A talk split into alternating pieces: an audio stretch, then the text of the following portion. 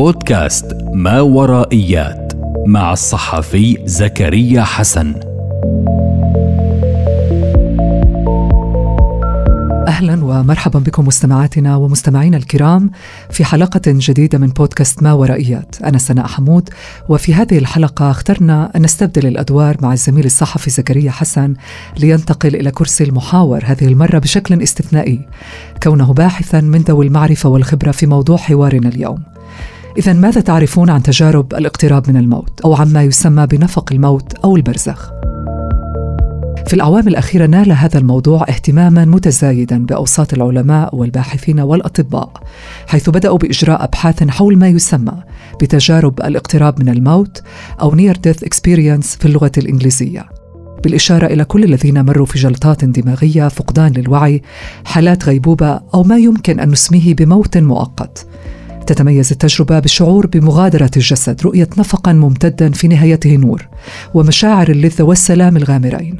عادة ما توصف التجربة بأنها سعيدة بينما في القليل من الحالات قد تعتبر صادمة.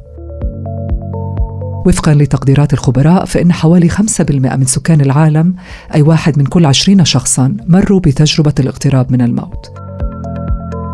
في لقاء مع العالم الآخر من خلال روايات لأشخاص عادوا من الموت. يسعدني أن ألتقي اليوم الصحفي زكريا حسن رئيس تحرير صحيفة حديث الناس والباحث في تجارب الاقتراب من الموت ومقدم بودكاست ما ورائيات. أهلا ومرحبا بك زكريا. أهلا وسهلا سنة. أهلا وسهلا فيك وجميع المستمعين. أنا سعيدة جدا في هذا اللقاء وهذه المرة في استبدال الأدوار لنتعلم ونستفيد الكثير منك.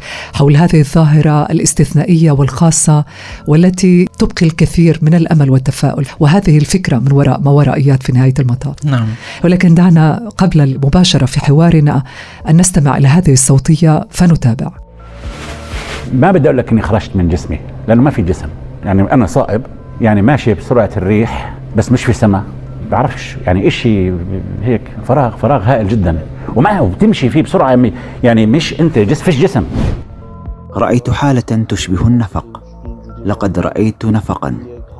لقد كان جميلا جدا. كان أزرقا لكنه ليس كالأزرق لدينا. تراه يشبه الماء لكنه ليس ماء. يمكنك فقط أن تصفه بأنه جميل. كان جميلا بشكل لا يوصف. طمأنينة كبيرة طاقة إيجابية كبيرة حالة جيدة جدا. يعني يمكن أن أقول لك أنا لا أستطيع أن أستوعب تلك الحالة. يحدث أحيانا أنك تريد شيئا من كل قلبك. أشد حاجاتك في جميع لحظات حياتك اجمعها واضربها في عشرة آلاف. لن تكون بقدر واحد على المليار من ذلك الشعور.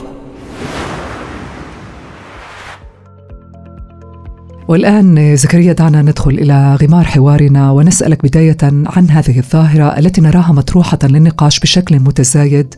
عن ماذا نتحدث فعليا؟ ولماذا تثير الاهتمام أو اهتمام الكثير من العلماء في الأعوام الأخيرة؟ ظاهرة الاقتراب من الموت أو near death experience هذا المصطلح آه، صكه عالم النفس والطبيب آه، رايموند مودي طبيب وفيلسوف وباحث آه، وعالم نفس آه، ال- آه، 1975 مع كتابه الحياة بعد الحياة Life After Life هذا الكتاب عمليا يعني هو آه، 150 شخص من اللي تحدثوا عن أنهم خبروا تجربة الاقتراب من الموت. نتيجة حوادث معينة نتيجة تدخل طبي عمليات جراحية. كشف عن 15 عنصر مشترك بين كل الذين يعني مروا بتجربة الاقتراب من الموت.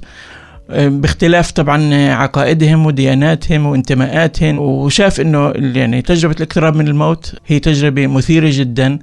هي عمليا يعني ترك الإنسان لجسده لمدة معينة مدة وجيزة من الزمان. خلال هاي الفترة هو يعني هو يختبر عالم الغيب اللامتناهي. هو ينتقل إلى عوالم موازية إلى عوالم أخرى. ينتقل إلى وعي أعلى. أو إلى عالم أعلى كما يصفونه. فهذه التجارب مثيرة بالأساس لأنها لا تشبه التجارب التي نخوضها في حياتنا اليومية. ومن هنا جاء الأبحاث. في البداية كان طبعا آه، موضوع البحث في الأمور الخارقة كان آه، شبه محظور. حتى أن العلماء اللي حاولوا أنه يخوضوا بهذا الموضوع تعرضوا للتسفيه وللسخرية وللهجوم ما أقنع يعني باقي العلماء أنه ما يدخلوا في غمار هذه المواضيع يعني المعقدة. والتي قد لا تصل فيها إلى أي نتيجة. بالقرن التاسع عشر والعشرين بدأت الأبحاث الجدية في هذا الموضوع. بالأول بدأ عالم نفس فرنسي اسمه فيكتور إيجر صك مصطلح اسمه الموت الوشيك experience of imminent death كان يسميه مشارفة الموت. لكن مع كتاب رايموند مودي الحياة بعد الحياة كان واسع الانتشار هذا الكتاب. قبل هذا الكتاب عدد الأشخاص اللي تحدثوا عن هذه التجربة كان محدود. لكن بعد ما يعني صدر هذا الكتاب تجرأ الكثيرين على سرد روايات مشابهة حتى أن اليوم في الولايات المتحدة وحدها هنالك أكثر من 15 مليون شهادة لأشخاص خاضوا تجربة الاقتراب من الموت. يعني ماتوا وعادوا. هناك من يصف التجربة وأنت ذكرت ذلك قبل قليل زكريا بأنها أشبه بانفصال النفس عن الجسد. يعني تحولها إلى ما يشبه المراقب واصف ما يحدث من الخارج. لو توضح لنا القصد يعني بحسب ما استمعت إليه أنت بشكل مباشر من شهادات. الخبرات المشتركة خلينا نحكي اللي تحدث للجميع.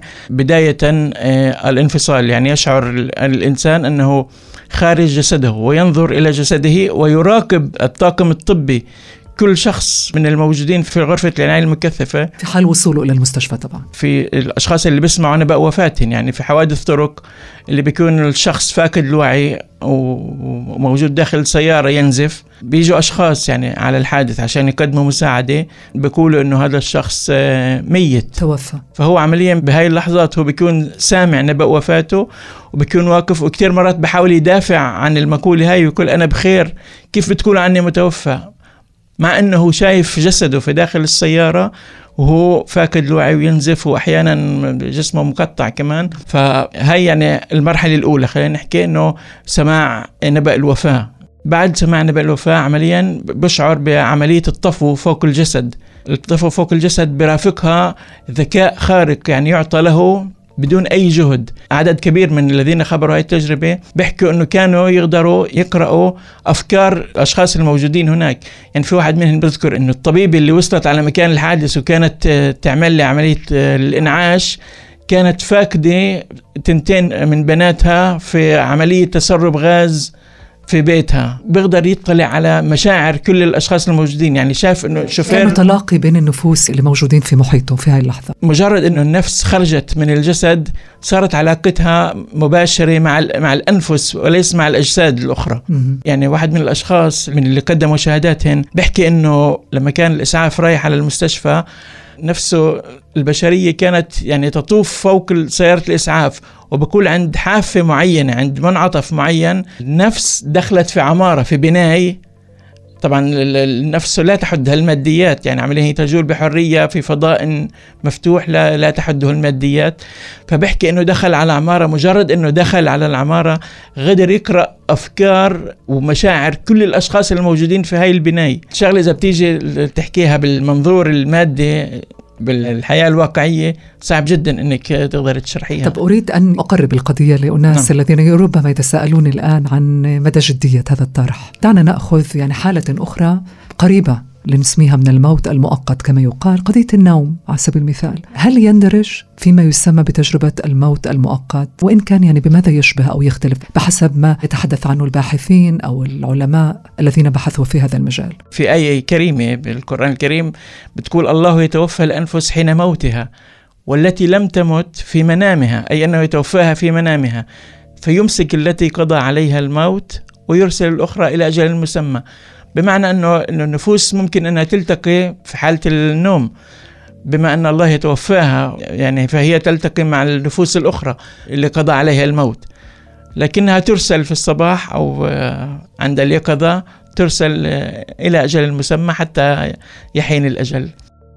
دعنا ننتقل الآن من مرحلة المراقبة لهذه النفس ما فوق الجسد نعم. إلى ما يسمى بالنفق نعم. الكثير ممن خاضوا هذه التجربة يتحدثون على أنهم كانوا على مدخل نفق فيه الكثير من النور أو يفضي في نهايته على الأقل الجميع إلى نور تقريبا دعنا نتحدث عن هذه التجربة كثير. الجميع يعني يرون بأنه بعد عملية الطفو تفتح أمامهم بوابات نورانية لم تكن لتفتح أمامهم في حالتهم الجسدية. يعني هذه العوالم الموازية ما بنقدر ننتقل عليها غير بالنفس البشرية ليس بالجسد الإنساني المادي. فكل اللي مروا بهاي التجربة قالوا أنه آه، فتح أو بوابة كبيرة أو نفق. المعظم تحدث عن نفق. إنه البعض وصفوا إنه بلوعة أو اسطوانة أو في البعض حكى يعني مثل البروفيسور صايب عركات لما مر بالتجربة حكى إنه واد آه، وادي أو نهر وفي غيره كمان كثير اللي تحدثوا عن نهر أو وادي. بس المعظم بيحكوا عن نفق طويل جدا. في نهاية النفق في نور. النور بالأول بيبدأ يعني يكون آه، ضعيف جدا. مع الاقتراب يصبح النور يعادل آلاف الشموس لكنه يعني نور آسر جدا نور محب عطوف يحتوي الأشخاص بشكل لم يشعروا به من قبل في حياتهم المادية. وغير هيك كلاتهم بيحكوا عن إنه كائن هو ليس مجرد نور قوي ساطع مشع. من المشتركات أيضا إنه لا يؤذي العين. لأنه يبدو إنه يعني عصب العين موجود في حالتنا المادية لكن لما إحنا النفوس ما في عصب عين عشان هيك يتيح يعني رؤية الأشياء ما حول. لكن المبالغة دائما أنا بحكي بالحب المطلق. بيصلوا لمكان اللي بسموه الحب المطلق اللي بوصفوه إنه ألف حضن أم ما بقدر يعطيك الشعور بالراحة والسكينة وبالاطمئنان اللي بعطيك إياه هذا الكائن. طيب ما وراء النفق؟ هل هو البرزخ أم البرزخ هو النفق؟ لا إذا بدنا نيجي نحاول نفهم يعني المصطلحات بالجانب الديني مثلا أقرب شيء يمكن نسمي النفق إنه هو المعراج. اللي ذكر إنه المعراج اللي هو عمليا الطريق اللي بنقلك من العالم المادي للعالم الروحاني أو من السماء الأولى للسماء. أنا بديش أنتقل للمقامات الكونية أو المقامات الوجودية آه، والعوالم الأخرى لأنه هي يعني موضوع متشعب وموضوع مختلف. أيضا يعني من عالم الملك لعالم الملكوت لعالم العقل أو الجبروت وفي عالم اللاهوت. هاي العوالم الأربعة اللي معروفة بعلم الوجوديات. بس آه، خلينا نحكي عن التفاصيل المشتركة بين الجميع. فجميعهم بيوصلوا لهذا الكائن النوراني اللي بيحكوا عنه إنه بدون شكل وبدون كتلة. ما له شكل وما له كتلة. اللغة اللي بتكون بين الكائنات النورانية هي لغة التواصل عن طريق التخاطر. كلهم حكوا إنه لما وصلوا لعند الكائن النوراني تماهل لأنه وصل سؤال منطوق بغير كلام. يعني هن فهموا إنه إنه هذا الكائن عم بوجه لنا هذا السؤال إنه كيف تقيم حياتك الماضية. بنفس اللحظة اللي بيجيهن هذا السؤال هن بيحضروا شريط حياتهم من يوم الولادة لحد حادثة الوفاة. المعظم بيحكوا إنه شافوها بأدق تفاصيلها وبكل انفعالاتها وكل عمل يعني قمت فيه كيف انعكس على الآخرين. يعني إذا سبب أذى لشخص معين أو إنه كان فيه آه، أثر إيجابي. أثر إيجابي على الآخرين. بقول إنه فجأة صرت أشوف حالي وأنا بالروضة. بعدين شفت البسكليت البرتقالي اللي كان عندي لما كنا في بيتنا مثلا في مدينة تانية في بلد تاني صرت أشوف أول فتاة حبيتها بمرحله الإعدادية. شفت كذا وكذا وكذا بشوف كل حياته بتمر على شكل يعني آه، عرض بانورامي. مع كمان مرة بحكي مع كل انفعالاتها. في البعض تحدث مثلا عن نقاط مهمة في حياته. البعض الآخر قال إنه كل تفصيل صغير وكبير. يعني شفت إنه مرت كل حياتي بشكل سريع جدا. طب زكريا أنت ذكرت قبل بمحادثة سابقة بيناتنا إنه ليس الجميع يخير فيما إذا يعود إلى جسده وإلى حياة الدنيا أو ينتقل فعليا إلى الحياة الأخرى أو العالم الآخر. هل لك أن توضح لنا يعني في أي حالات يتم وضع الإنسان الذي يخوض هذه التجربه أمام هذا الخيار. وعادة في الغالب أعتقد إنه الكل يرغب في العودة أليس كذلك؟ ولا ليس بالضرورة؟ لا المعظم آه، لا يرغب في العودة للحياه الدنيا. تخيل إنه في وحده يعني من اللي مرت بهي التجربة هي تاركة جوزها وتاركة بنتها. ووصلت لهناك وقالت إنه يعني من شدة الجمال اللي كان هناك فبتحكي بتقول إنه كأنما تقايد يعني وردة بلاستيكية بحديقة غناء.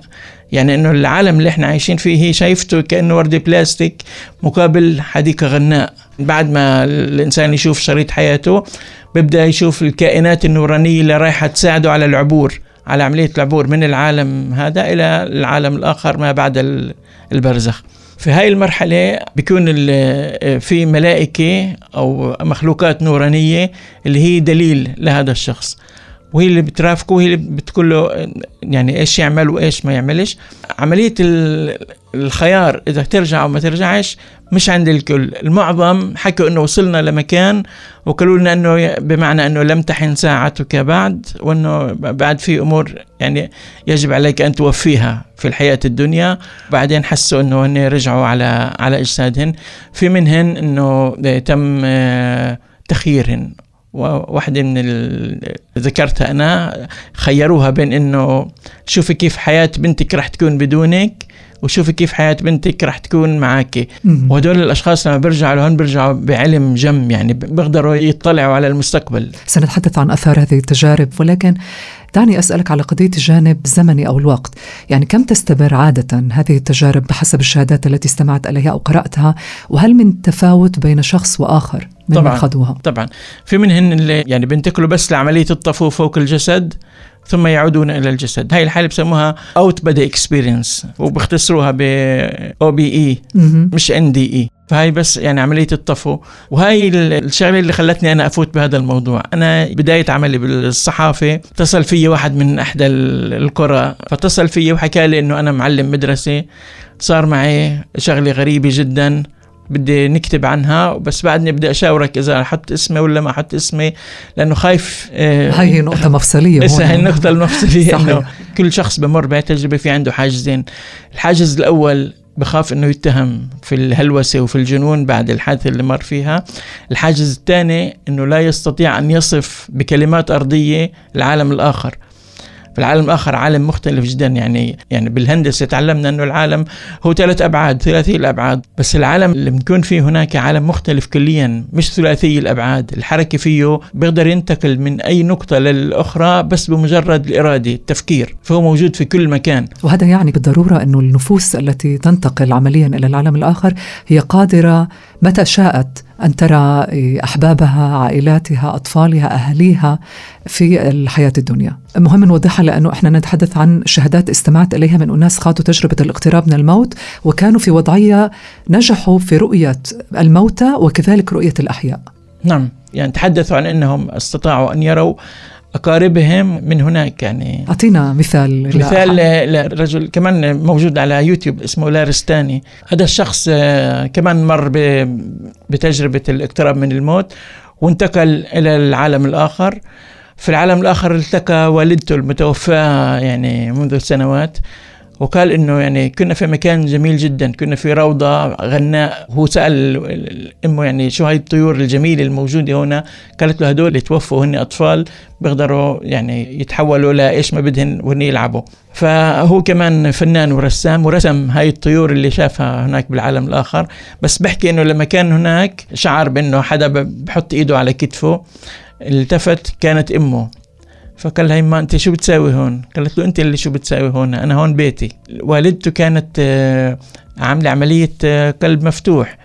وبحكي إنه إنه العالم هداك يعني العالم هو أكثر اشراقا لدرجة إنه شاف ندبة العملية بعدها موجودة على صدرها محل مكان العملية. كل ال- الأشخاص كيف بيكونوا يعرفوهن بالحياة هنا لما بتشوفوهن بالعالم الآخر بيكونوا مشرقين. كلهم بيحكوا عن إنه عن شخص يعني كان أسمر مثلا هنا هناك شفته يعني إنسان آخر شفته مشرق. هو الشخص ذاته بس وجهه مش مثل ما كان بحياته الأرضية. والمهم إن لما التقى والدته قال إنه من خلال حاجز مائي معين يعني استطاعت أن تريه آه، ابنة خالته. وأن توصيه فيها يعني إنه قالت له إنه هاي بنت خالتك ما إلهاش حدا بوصيك إنه لما ترجع للحياة للأرض تتوصى فيها تهتم فيها بمعنى. وقال إنه باللحظة اللي كنا شايفينها ونحكي عنها كان حفيدها بيلعب بيلعب بالكرة. وقال إنه ضرب الطابة وأجت على وجهها. فلما رجع على على الحياة الأرضية وراح زارها وقال لها أمي بتوصي فيكي.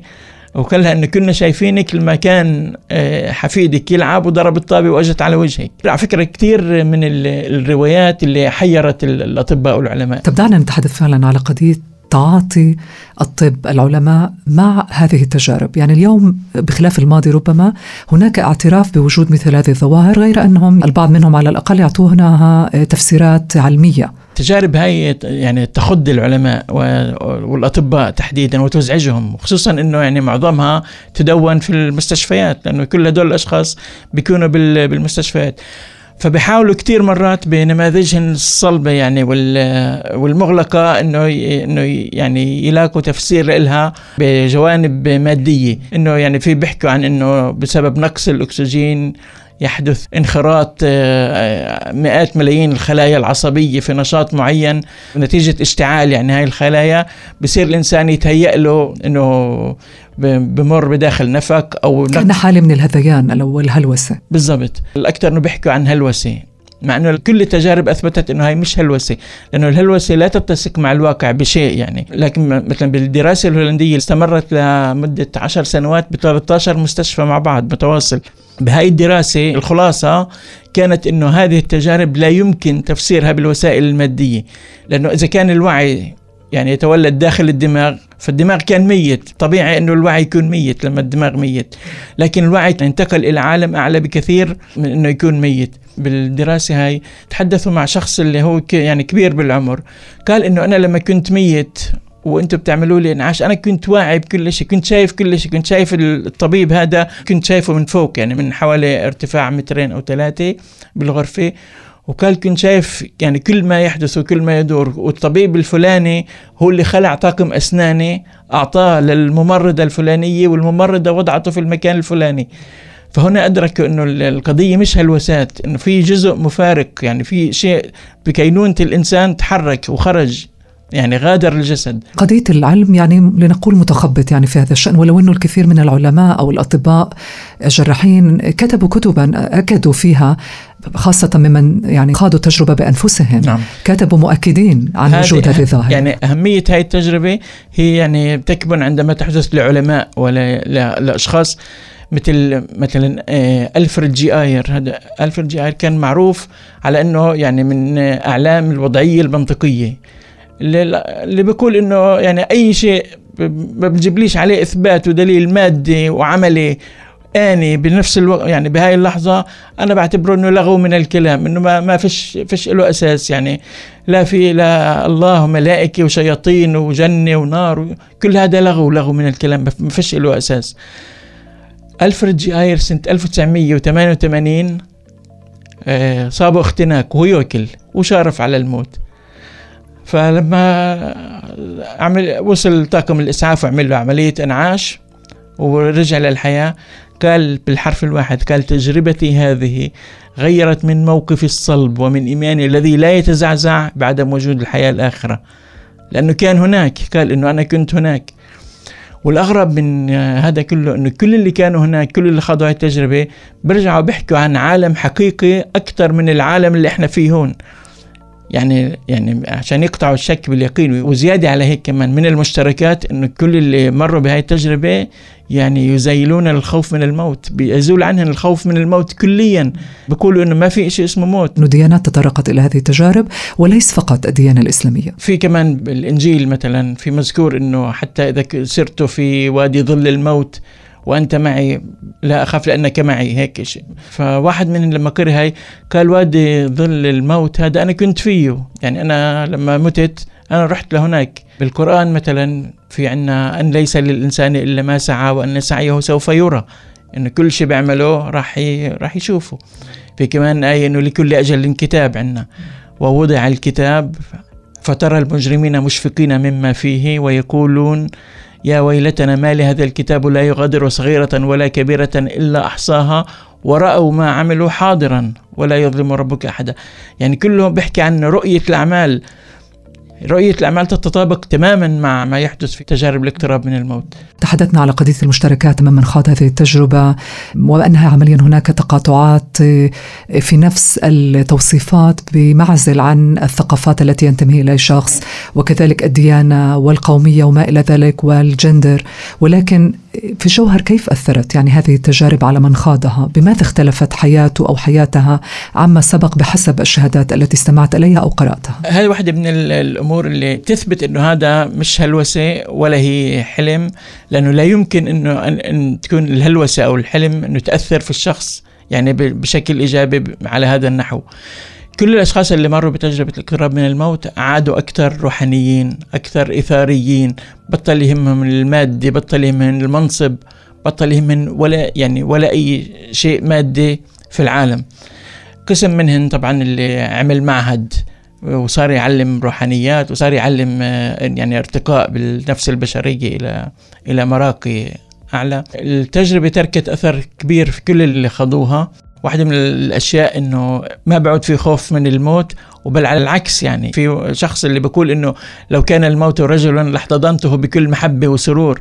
في شخص كمان بعد التجربة هاي بيحكي إنه أكبر مكافأة يعني بعطيها ربنا للعباد هي الموت. زيادة على هيك أنه حياتهم بتتغير آه، مثل ما حكيت بشكل إيجابي بصيروا بس يبحثوا عن فعل الخير يساعدوا الناس أكثر يكسبوا حسنات أكثر لأنه راح يعرفوا أنه لما بروح مش جاهز للموت يعني يمكن ما يلاقي الأشياء اللي حكينا عنها أو على الأقل إنه بيعرفوا يعني حقيقة الحياة يعني بيعرفوا ماذا سيكون عليه حالهم في الضفة الأخرى عندما ينتقلون إلى الضفة الأخرى دعنا نتوقف كذلك عند أحداث من شأنها أن تودي في نهاية المطاف بتجربة الاقتراب من الوفاء المشتركة لأكثر من شخص نعم.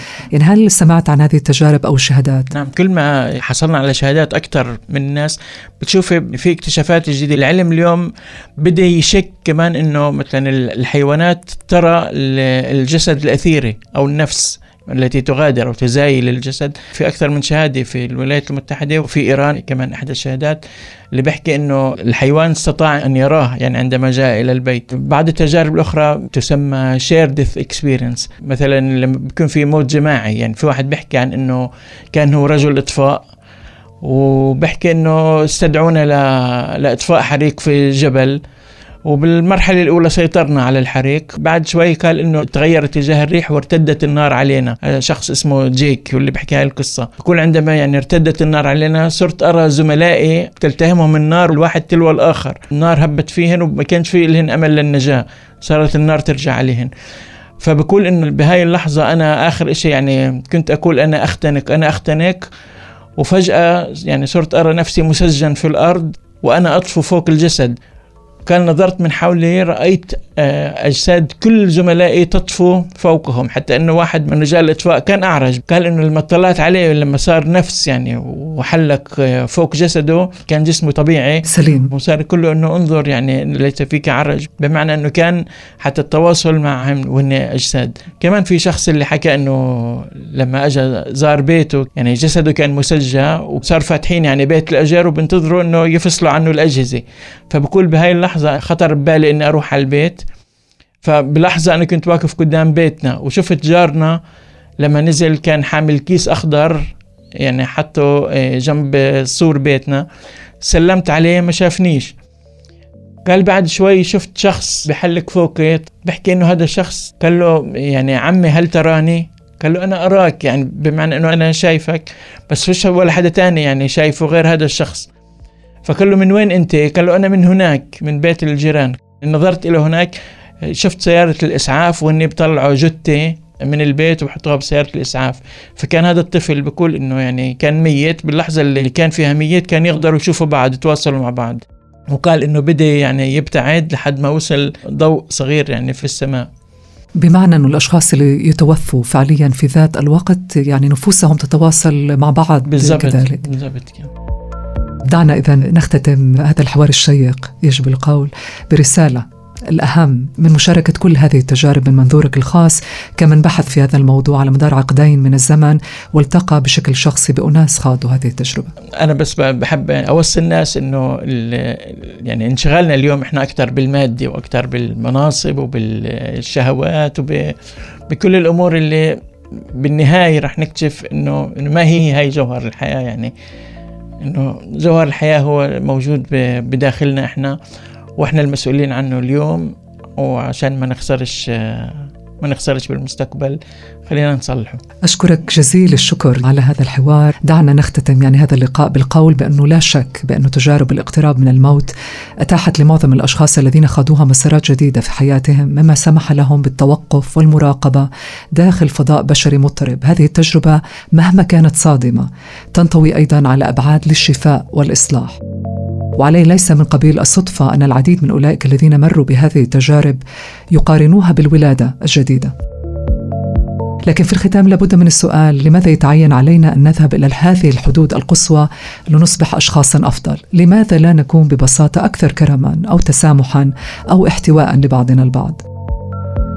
اسمح لي أن أشكرك جزيل الشكر الصحفي زكريا حسن رئيس تحرير صحيفة حديث الناس والباحث في تجارب الاقتراب من الموت ومقدم بودكاست ما ورائيات على هذا الحوار العميق والشائق. شكرا جزيلا لك. شكرا لك سناء يا هلا يعطيك العافية. وشكرا لكم مستمعاتنا ومستمعينا الكرام على حسن الاستماع.